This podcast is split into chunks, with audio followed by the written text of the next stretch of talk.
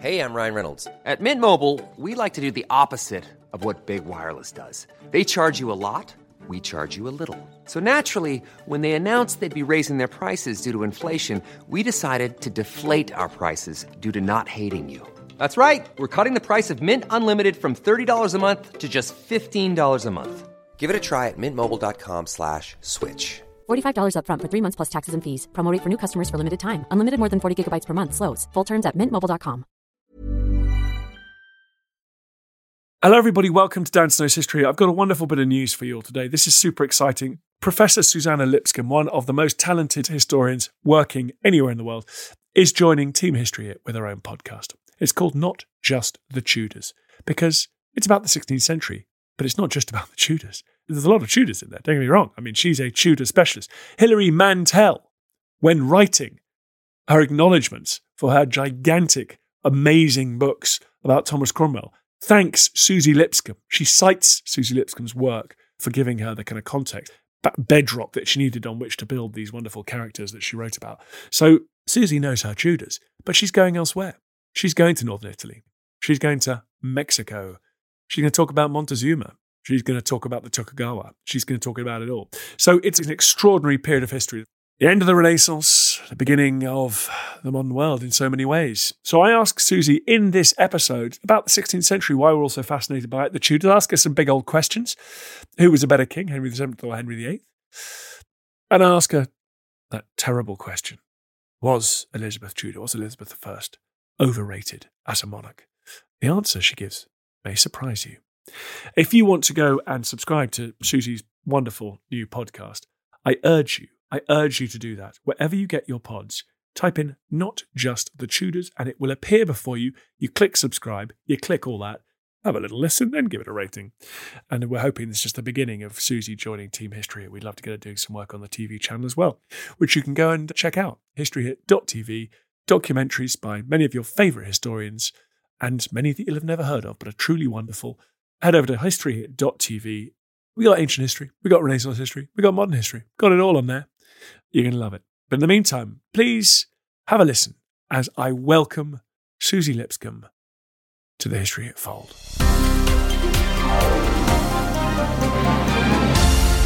Professor Suzannah Lipscomb, great to have you on this podcast. Lovely to see you, Dan, as ever.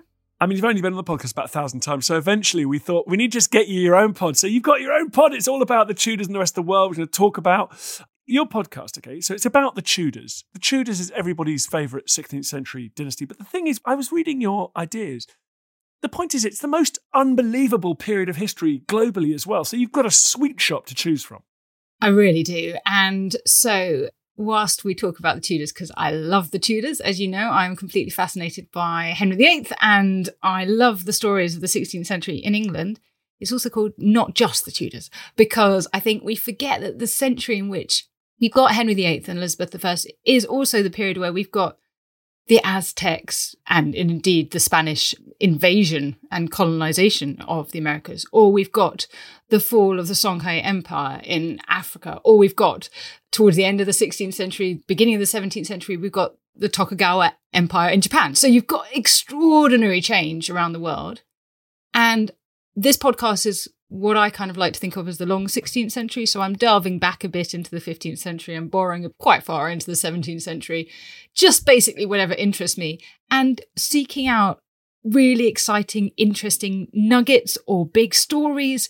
You know, so one of my favorite stories that we've got coming up is about a teenage werewolf in 1603. And I've talked to Jan Machielsen, who has done research on this story because we all know about the witch trials. But there were also 300 people who were accused of being werewolves. And this is a teenage boy, 13 year old boy, shepherd boy who's been chucked out of his home, who claims that he himself is a werewolf and is prosecuted for it. So, you know, these just amazing nuggets of history, as well as this great big story of change and really the beginning of the modern world. You know what? You and I have had many debates about the 18th versus the, the 16th, and it's always painful for me to agree with you on this one. Let's start with the Tudors, though. The ultimate question like, when I walk around the streets of this country and people stop me and say they love history, they just talk about the Tudors. You know more than anybody about the Tudors. You've inspired Hilary Mantel to write those wonderful books. You've made TV shows about why the Tudors? Like, why not the Stuarts, the Plantagenets, or non royal subjects? Like, what is it about that century? What is it about this family? Gosh, I would love to claim that I inspired Hilary Mantel, but I imagine she might beg to differ. But I would say, well, the Tudors, okay, first of all, it's the fact that we know what they looked like. So for previous centuries of royals, although we have some pictures that date from the 16th century, we can't see their faces, and we're quite a visual people. So seeing their faces makes a difference. We also see the evidence of them across our landscape, whether that's the kind of great hulks of the monasteries or whether it's the Tudor house that's got a little perfect black and white painted by the Victorians, um, black and white Tudor framed houses with the thatched roof that you might see in Stratford upon Avon or whatever, in Lavenham, as I was there the other day, gorgeous houses everywhere. And then we've also, I think, see this as the beginning of modern Britain. So it has, from the 19th century onwards, been a place to which people harked back, merry old England, with the Reformation, the Church of England breaking away with Rome. Previous generations of imperialist rhetoric pointed to the navy as the beginning of empire. Now we might say that's for better or worse, but the point is a lot of the things that have defined the history of Britain ever since started in the Tudor period. And then there's the fact that the stories are just so brilliant that you've got characters like Anne Boleyn or Thomas Cromwell that you can really get to know because the sources are so good. I mean, I always feel like the 16th century is perfectly positioned because if you go deep back into the Middle Ages, you've got good sources, but they're having to work sometimes from tax rolls and things like that.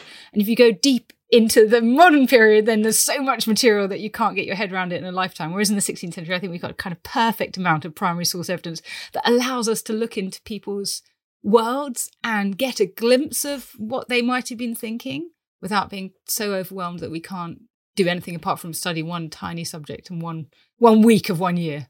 I've been asking people what they want me to ask you about the Tudor period because everyone's got, unlike when I say I'm about to go and do a podcast on the Tang China, and everyone looks at me kind of curiously. Everyone's got questions they want me to ask you, and one of them is who was a better king, Henry VII or Henry VIII? Depends what you want your king to do, I suppose.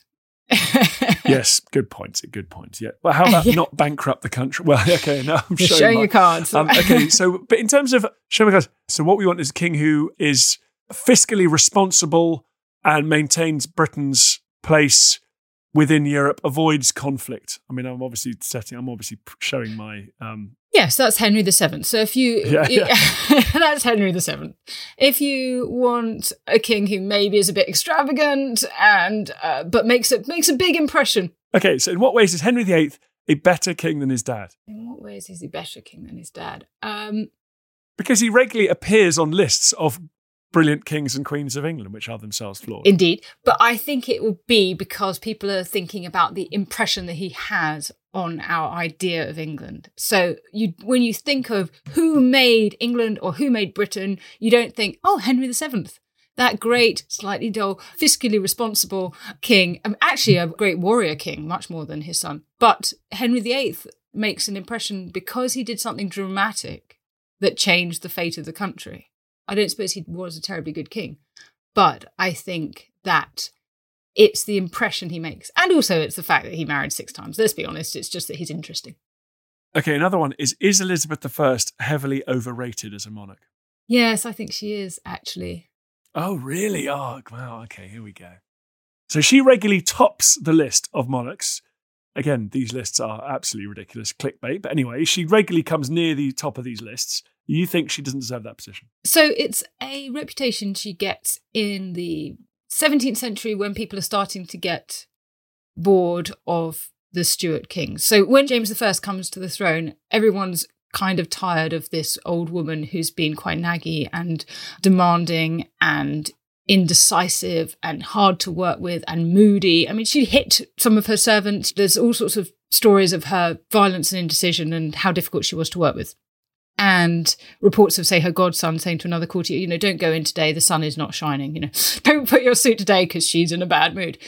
But then obviously things don't go so well with the stuart kings and so a reputation develops of this golden age of Gloriana. She becomes the paragon. That is only exaggerated when we get to the late 17th century, when you've got the exclusion crisis. You're trying to get rid of a Catholic on the throne. And so you have to contrast the last Catholic that was on the throne, Elizabeth's sister, with Elizabeth, the great Protestant queen.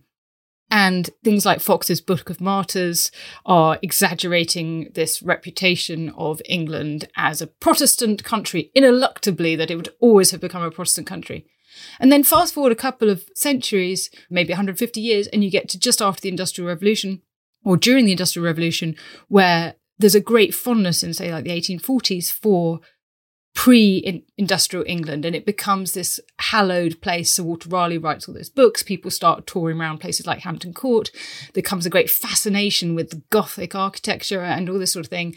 And Elizabeth is held up as a great example because, of course, there's another queen on the throne. So it's another example for Victoria. So basically, Elizabeth benefits from everyone else being a little bit rubbish or everybody else trying to be distinguished by drawing on her reputation. So, in practice, actually, I think that her great genius was that she surrounded herself by great people.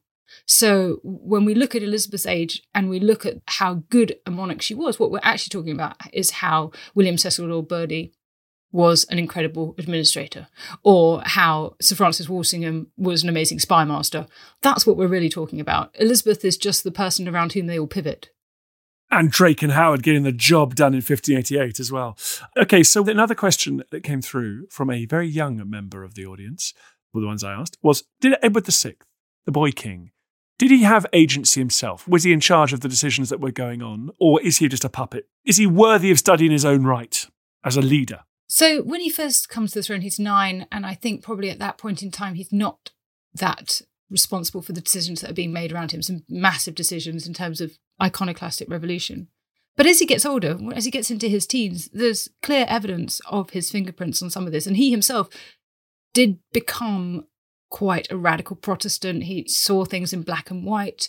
And we get evidence of him listening to some of the sort of real fire and brimstone preachers of the Reformation and taking pleasure in what they said. Some of our impression of him is distorted by what evidence survives from the sources. So there are journals that we know he kept that we don't have, but we have evidence of people seeing him writing in them. And so we have an impression of him that is very partial. But I think it's definitely clear that he is making decisions, still with help from adults, but is making decisions in his teenage years.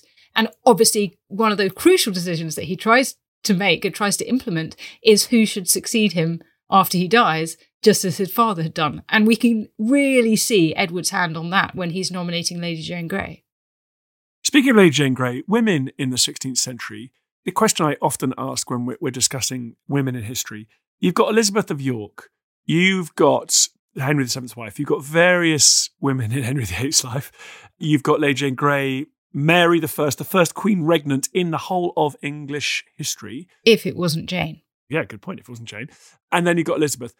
So women seem to loom very large in this period. Now, is that because accident, quirk, there were the two daughters of Henry that actually end up sitting on the throne? Or was there something about this period that was kind of different? Or is this just what's happened throughout history, but we've obscured the role of women traditionally in the telling of history? It's that latter point. I mean, there's always been quite a lot of us around, and we've always been quite opinionated. So even though some of the narrative of history has been that which has not shown women's role. I think actually, even when you look at very ordinary women in this period, and I've spent time working on ordinary women in France in this period, actually, even though theoretically they're officially powerless, what I see constantly is that they intervene in the mechanics of power and that they are more vocal, that they are more opinionated, that they are stronger than they are really entitled to be.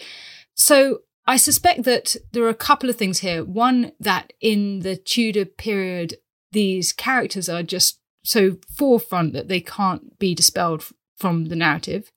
And two, that actually now we're taking an interest in what women did. And we're starting to question the version of the 16th century that we've inherited from the 19th century. Because most historians over the course of the 20th century relied on the primary sources that had been collected together by great 19th century scholars. So in the 19th century, they gathered up primary sources around the country and they calendared them. They put them in chronological order and then they summarized them and published those summaries, which are called for Henry VIII's reign, Letters and Papers, Foreign Domestic for the Reign of Henry VIII, 21 volumes. And it was very neat and handy to rely on those printed editions rather than go back to the manuscript. But the version of the 16th century we get through those printed editions is the version that the 19th century men were looking for. So, for example, when it comes to Elizabeth I's reign, they don't mention the documents that talk about magic and the occult and the fact that she's got alchemical laboratories in her palaces because they thought that that was superstitious and nonsense. Whereas actually, for the Elizabethans, that's politics. but that was not a version of history that they were familiar with.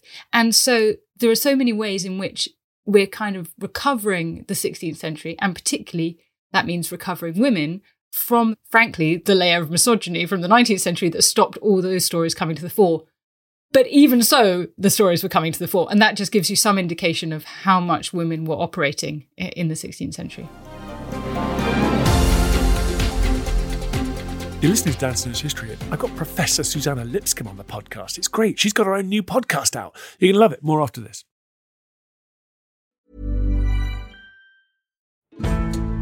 Join us this month on Gone Medieval from History Hit. I'm Matt Lewis. And I'm Eleanor Janega. This April, dive into our special mini series. With the help of leading experts, we're tracing the foundations of England by exploring the country's most powerful Anglo Saxon kingdoms. We'll be looking at Northumbria, Mercia, and Wessex, as well as the rulers and their councils who helped shape a nation. Make sure to get every episode by listening and following Gone Medieval from History Hit, wherever you get your podcasts. Planning for your next trip? Elevate your travel style with Quince. Quince has all the jet setting essentials you'll want for your next getaway, like European linen, premium luggage options, buttery soft Italian leather bags, and so much more. And is all priced at 50 to 80% less than similar brands. Plus, Quince only works with factories that use safe and ethical manufacturing practices. Pack your bags with high-quality essentials you'll be wearing for vacations to come with Quince. Go to quince.com/pack for free shipping and 365-day returns. Looking for the perfect gift to celebrate the moms in your life? Aura frames are beautiful, Wi Fi connected digital picture frames that allow you to share and display unlimited photos. It's super easy to upload and share photos via the Aura app.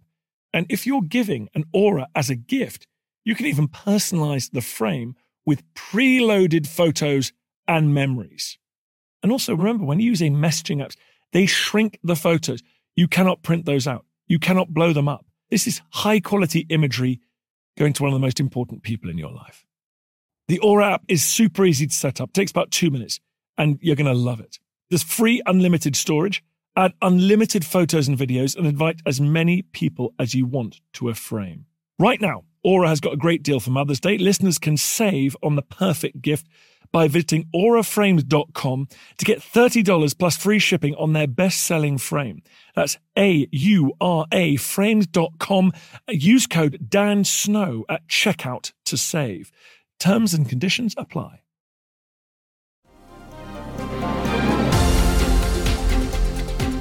Are we reaching the point of diminishing returns at the moment? Or are we going to keep discovering amazing stuff in your career about the Tudors? It is quite rare that we discover a new document. It does happen. Sometimes we stumble across something. There are these amazing discoveries. But I think a lot of it is to do with having a new way of looking at them. That we always write history from where we are in the present. And the present is posing a series of questions to us now. For example, the Black Lives Matter movement is posing questions about diversity in the past and in the last few years there have been some really good books looking at the number of Africans that were present in Tudor England, for example. That was a question that wasn't being asked a few decades before that, except perhaps very briefly. Peter Fryer wrote a book in the 60s, very briefly touches on it. But the questions that we're now asking after the hashtag MeToo movement have framed a series of questions about the past. And we can never escape our present day situation and the fact that that's affecting our minds. But I do think that there's strength in that as well, because it means that we turn to the past with questions that previous generations haven't thought to ask of these documents.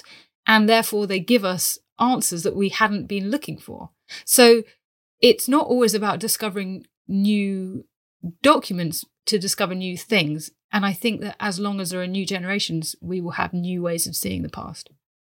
What I'm excited about with your pod is the freedom it's given you now. If you look at the history of the internet, you know, whether it's YouTubers and people posting or blogging or and now podding, is it's just removing the process by which you have to go through this like long commissioning process that you and I know and we bear the scars of the TV thing.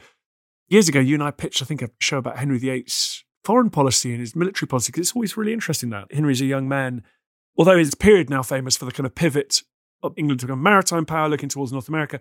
Actually, spent the early years of his reign, right, like gallivanting around like Henry V, knocking about in northern France. What's so cool, presumably, is that you're now just going to be unleashed, and you've spent well decades. you started as a child, decades immersing yourself in Tudor history, and now your commissioning process is between one ear and the other of Susie Lipscomb. Yeah, I do still think that the Henry VIII at War is a good idea. I think there's still loads of stuff that we could discuss there. But yes, yeah, it, let's do a pod. Let's do a pod. Sure, let's do that. So yeah, no, it was great. So I sat down one afternoon to think about what I'd like to talk about, who I'd like to talk to. An hour or two later, I had a hundred ideas because there were so many exciting things to talk about. So all I do is I just get in touch with someone and say, "Hey, you know, you wrote that amazing book. Can we talk about that? Laura Cumming, you've written this amazing book about Velazquez that I loved. Can we talk about that?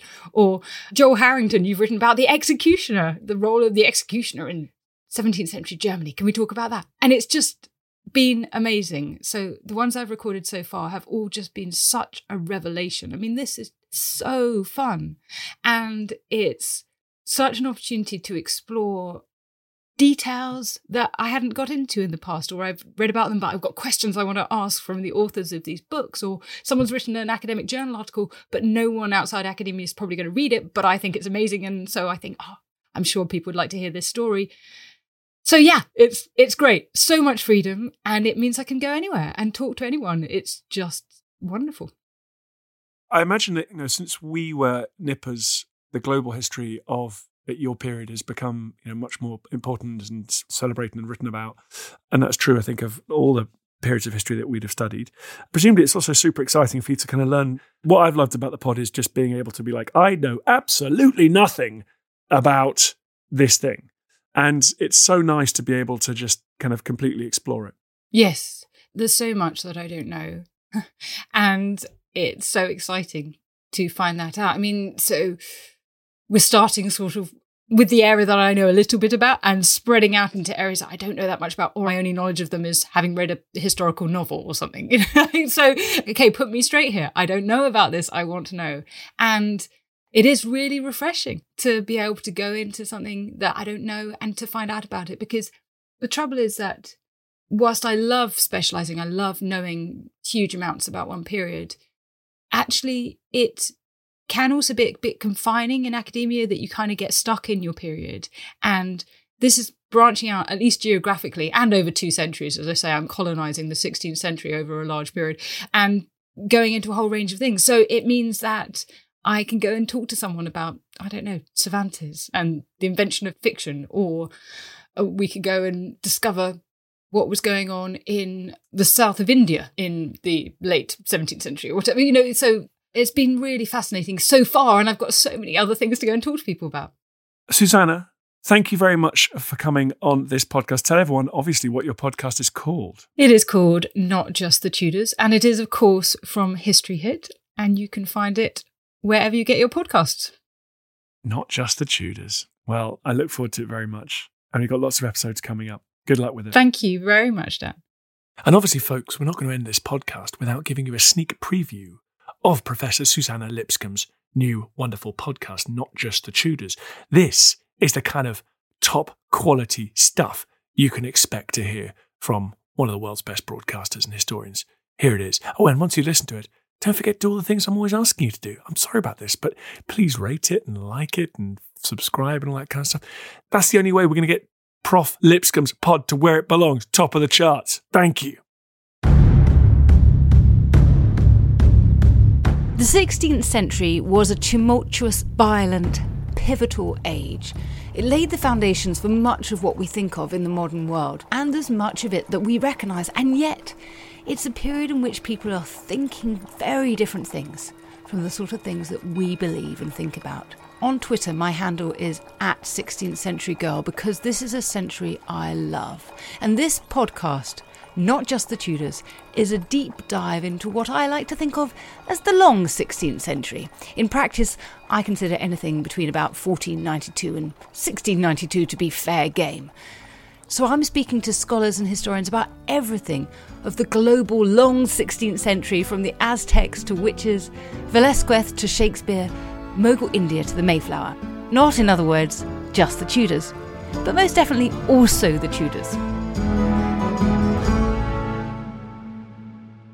So, what have I got coming up for you? Well, how about the tragic and revealing story of a boy who cried wolf, a teenage werewolf prosecuted in 1603, a young disabled shepherd boy called Jean Grenier. It all starts in May 1603, and Jean Grenier is a shepherd boy. He left home in February under rather miserable circumstances, and he found employment, if that's the right word, with a local farmer to guard some sheep. And this is in the context of widespread wolf attacks. And then he comes across three girls, cowherds, that are probably a bit older than him. Well, one of them is 18, another is 13, so the same age as he is, and then we don't actually know the age or the name of the third girl. And these three girls are talking about wolves and werewolves, very logically, because one of them had been attacked by one of the wolves just a few weeks earlier, and she still had scars on her face to show for that. And she had managed to hit the wolf with her staff, and the wolf stepped back and sat on his hind legs and stared at her furiously, according to her testimony. And then that gave her the opportunity to make her escape and for cows to escape with her. So, as the three girls are talking, Grenier arrives on the scene and he seeks to try and impress them and try and insert himself into this conversation. And when he realizes they're talking about wolves, he says it's sort of like, oh, I run with the wolves. And the girls look at him very skeptically. So at the end of it, he tells them, apparently as a way of impressing them, that he's a werewolf and that there is this secret dark house in the forest where a certain evil lord lives who has given him a wolf skin, and that this wolf skin allows him to transform into a wolf. And very sensibly, these three girls report Grenier to the local authorities, and they decide to take him in. And then, under some pressure of interrogation, he does indeed confess to being a teen wolf, and he also says that his father, Pierre Grenier, the father he'd fallen out with, was also a wolf and that they've been running as wolves together for a number of years. We'll consider the extravagance of Henry VIII's wardrobe. He tended to keep purple for very formal days of state, so Christmas and times like that. But yellow, definitely. There are some lovely examples of him ordering some amazing knitted hose in yellow and purple, which he must have looked quite dashing and striking in. And these are ordered in the 1540s, so he wasn't as slim as he'd been either. So he would have been quite a substantial figure in this amazing yellow and purple outfit. So, yes, he liked bright colours. I think that's one of the things that we don't tend to get a sense of the bright colours and a wide variety. Yes, we tend to think of it all as being slightly sort of russet and browns, don't we? Yes, yes. But actually, what you're talking about is that we should think more of sort of Malvolio's cross-gartered yellow stockings. Then there's John Lyly, who wrote at the same time as Shakespeare, was at the time more famous than Shakespeare, and who was even more keen than Shakespeare on gender bending characters and queer love affairs. So why have we forgotten him? In the 1580s, for example, which is when Lyly starts writing and is the early period of the playhouses, only five plays survive from that decade. A decade that would have seen hundreds of plays on stage. We have five plays that go into print. In that decade. So the literary witness for literary remains of that period is particularly partial and fragmentary. So I guess that's reason number one. Reason number two is he's writing for a different kind of theatre company to someone like Shakespeare. Shakespeare's writing for adult men with a couple of boy players in his company. Lyly is writing for an entirely child company. And we now associate children and kids' performance with apologies for any mums and dads listening who I'm about to offend in terms of school shows that they might have seen. But we now associate children performing with the kind of school show format. In Elizabethan times, these are royal choir boys who are performing. They are the kind of elite form of performer in the period. So it's a high status performance, but it's not one we now readily associate with the kind of theatre culture of Shakespeare's time. Lyly also writes in prose, where Shakespeare tends to write in verse. So he's a different writer just at the level of what he looks like on the page and how he sounds in the ear and how an actor might want to respond to his work. And then, unfortunately, there's a history, I think, of misogyny built into what happens to Lyly's reputation.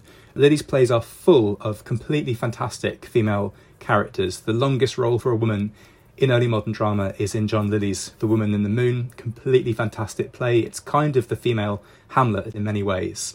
The character Pandora is never off the stage. She's actually created on stage by the female deity. God in this play is a woman. She creates the first human woman on stage, and then the play is about that woman's life and it's the most amazing role. And his plays more generally are full of female characters. There's a play called Galatea, which is about two girls who fall in love with each other.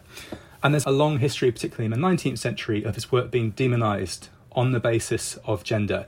Believe it or not, his name becomes part of that. He's called Lyly, where Shakespeare has this reassuringly macho name of William, which sort of means penis, and Shakespeare, which sort of means shaking his penis. So, yeah, he's got this kind of double whammy phallic name, whereas Lyly has a girl's name, and people really do say that in the 19th century as a reason to be suspicious of him.